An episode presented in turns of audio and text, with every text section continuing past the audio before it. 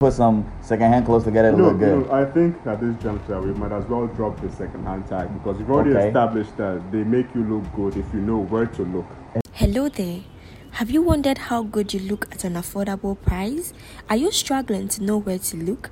What about the women? What would you What would you think fits into a, an, an occasion-neutral attire for women? Oh, you can see. Look, can- can't you see Jessica in the, in the studio talking Uh-huh. about? Oh, she giving me all signals and stuff. For some tips for your wardrobe? trousers and shorts.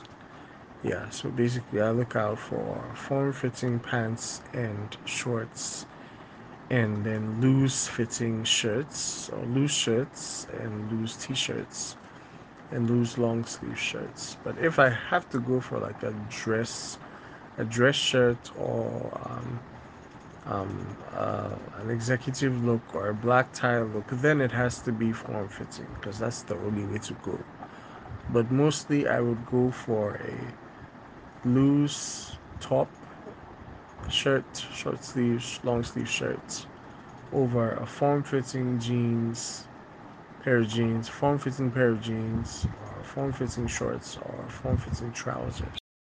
Official podcast channel of the Second Hand Clothes Sellers Association has got you covered. Join us as we get into the history of the second-hand clothes business in Ghana. Together, let's explore the advantages and disadvantages of the industry. Hope you have fun. Thank you. comments, sharing, the likes, everything. Right now, you guys, man, we appreciate the, the support.